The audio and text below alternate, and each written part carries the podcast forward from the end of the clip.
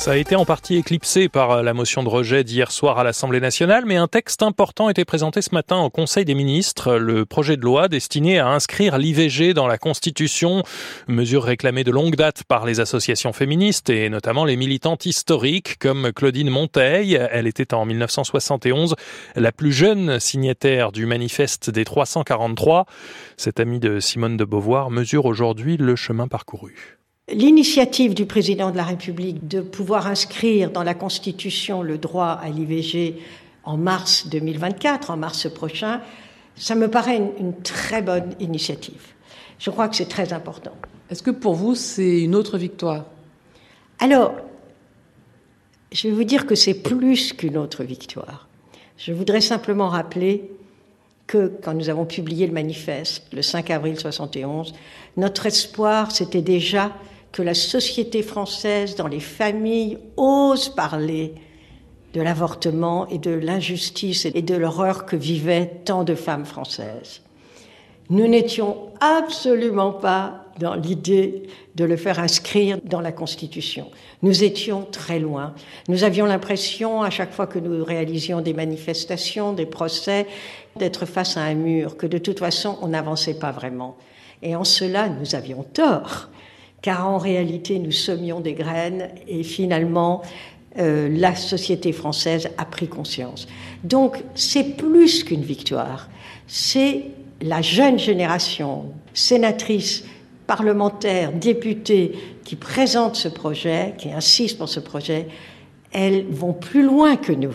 Je les trouve formidables. Je leur dis bravo, vous dépassez nos rêves. Alors justement, cette inscription dans la Constitution, quelles sont les garanties que ça offre? Cette initiative est d'autant plus importante qu'il y a de plus en plus de difficultés pour avoir accès à un avortement en France. Il y a des maternités qui ferment, il y a des hôpitaux qui ont des problèmes, il y a des médecins qui ne veulent pas les pratiquer. Et il y a d'autre part vous savez, la pilule abortive, qui n'est pas fabriquée en France. Il faudra aussi une campagne importante pour inciter des entreprises à s'installer en France pour qu'on ne dépende pas des États-Unis. Donc, c'est pour dire qu'il y a toujours urgence à défendre le droit à l'avortement. La militante féministe Claudine Monteil avec euh, Sandrine Etoa Andeg. Ce droit qui est encore compliqué dans certains de nos pays voisins. Démarrons ce club des correspondants par l'Irlande. C'était jusqu'en 2018, cinq ans à peine, le seul pays au monde à établir un droit à la vie de l'enfant à naître. Un référendum a, a finalement légalisé cette année-là l'avortement. Mais Clémence Pénard, il reste du chemin à faire. Oui, car d'abord, il faut respecter le délai légal qui est ici de 12 semaines d'aménorrhée, 12 semaines après les dernières règles. Un délai court, sachant que l'attente pour obtenir un rendez-vous, elle, peut être très longue et que les services d'IVG sont très mal répartis sur le territoire. Pour interrompre une grossesse non désirée, il vaut mieux résider dans les grandes villes et non dans les zones rurales du pays. Rachel Coyle, du Conseil national des femmes irlandaises. Beaucoup de femmes voyagent en dehors de leur comté, peut-être vers d'autres comtés. Enfin, ça, c'est si vous avez de la chance de savoir si vous êtes enceinte dans les douze premières semaines. Ces choses-là ne sont pas si simples. Et nous avons aussi cette loi ridicule. Il y a un délai de trois jours. Donc, lorsque vous informez votre médecin que vous souhaitez avorter, vous devez attendre trois jours pour voir si vous avez changé d'avis. Donc, malheureusement, beaucoup de femmes doivent se rendre en Angleterre ou dans d'autres pays européens et toutes les entreprises n'ont pas de politique de congé pour ce genre de situation. Donc, dans de nombreux cas, les femmes voyagent en se chargeant de coûts considérables. C'est vraiment affreux. Nous appelons cela le dossier inachevé de l'abrogation du huitième amendement. Et les associations militent donc pour euh, augmenter ce délai légal en Irlande. Oui, et elles se battent également pour la suppression du délai de réflexion obligatoire de trois jours jugé infantilisant. Enfin, il faut savoir aussi que tous les médecins généralistes en Irlande, qui reste un pays catholique, ne pratiquent pas l'IVG au nom de leur clause de conscience, le droit de refuser d'effectuer des soins qui seraient contraires à leurs croyances religieuses. Merci Clémence Pénard depuis euh, Dublin pour France Info. La Pologne est aujourd'hui l'un des pays les plus restrictifs d'Europe en la matière. Les Polonais sortent tout juste de huit années de populisme avec euh, le parti PIS au pouvoir. Sébastien Baer, ce parti avait mis en place des règles très sévères. Oui, même en cas de malformation du fœtus, l'avortement n'est pas autorisé en Pologne. L'IVG est prévu dans deux cas seulement, s'il y a eu viol ou inceste, ou lorsque la santé ou la vie de la femme enceinte est en danger. À Varsovie, une femme incarne le combat pour le droit à l'avortement. Elle s'appelle Justina Wijinska. C'est une mère de trois enfants. Elle a 49 ans. Elle est membre du collectif Avortement sans frontières et elle donne des conseils. Elle rassure les femmes qui, bien souvent, renoncent à faire appel à leur médecin car beaucoup refusent de pratiquer des IVG. L'année dernière, son collectif a aidé 46 000 femmes à se procurer des pilules abortives expédiées depuis les Pays-Bas ou à aller avorter à l'étranger. Dans le même temps, pour toute l'année 2022, seuls 161 avortements considérés comme légaux ont été pratiqués en Pologne. Et qu'est-ce que ça peut changer alors euh, la défaite euh, récente de, de ce parti, la coalition pro-européenne qui l'a remplacé, qu'est-ce qu'elle prévoit?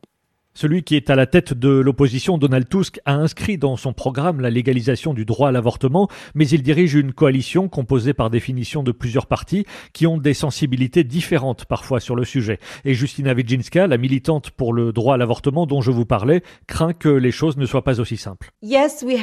Oui, nous avons cette petite victoire parce que l'opposition a remporté l'élection. Mais dans la coalition, deux partis souhaitent qu'il y ait un référendum sur la légalisation du droit à l'avortement en réalité, c'est un prétexte pour la refuser. L'avenir dira si la coalition tient sa promesse et légalise l'avortement.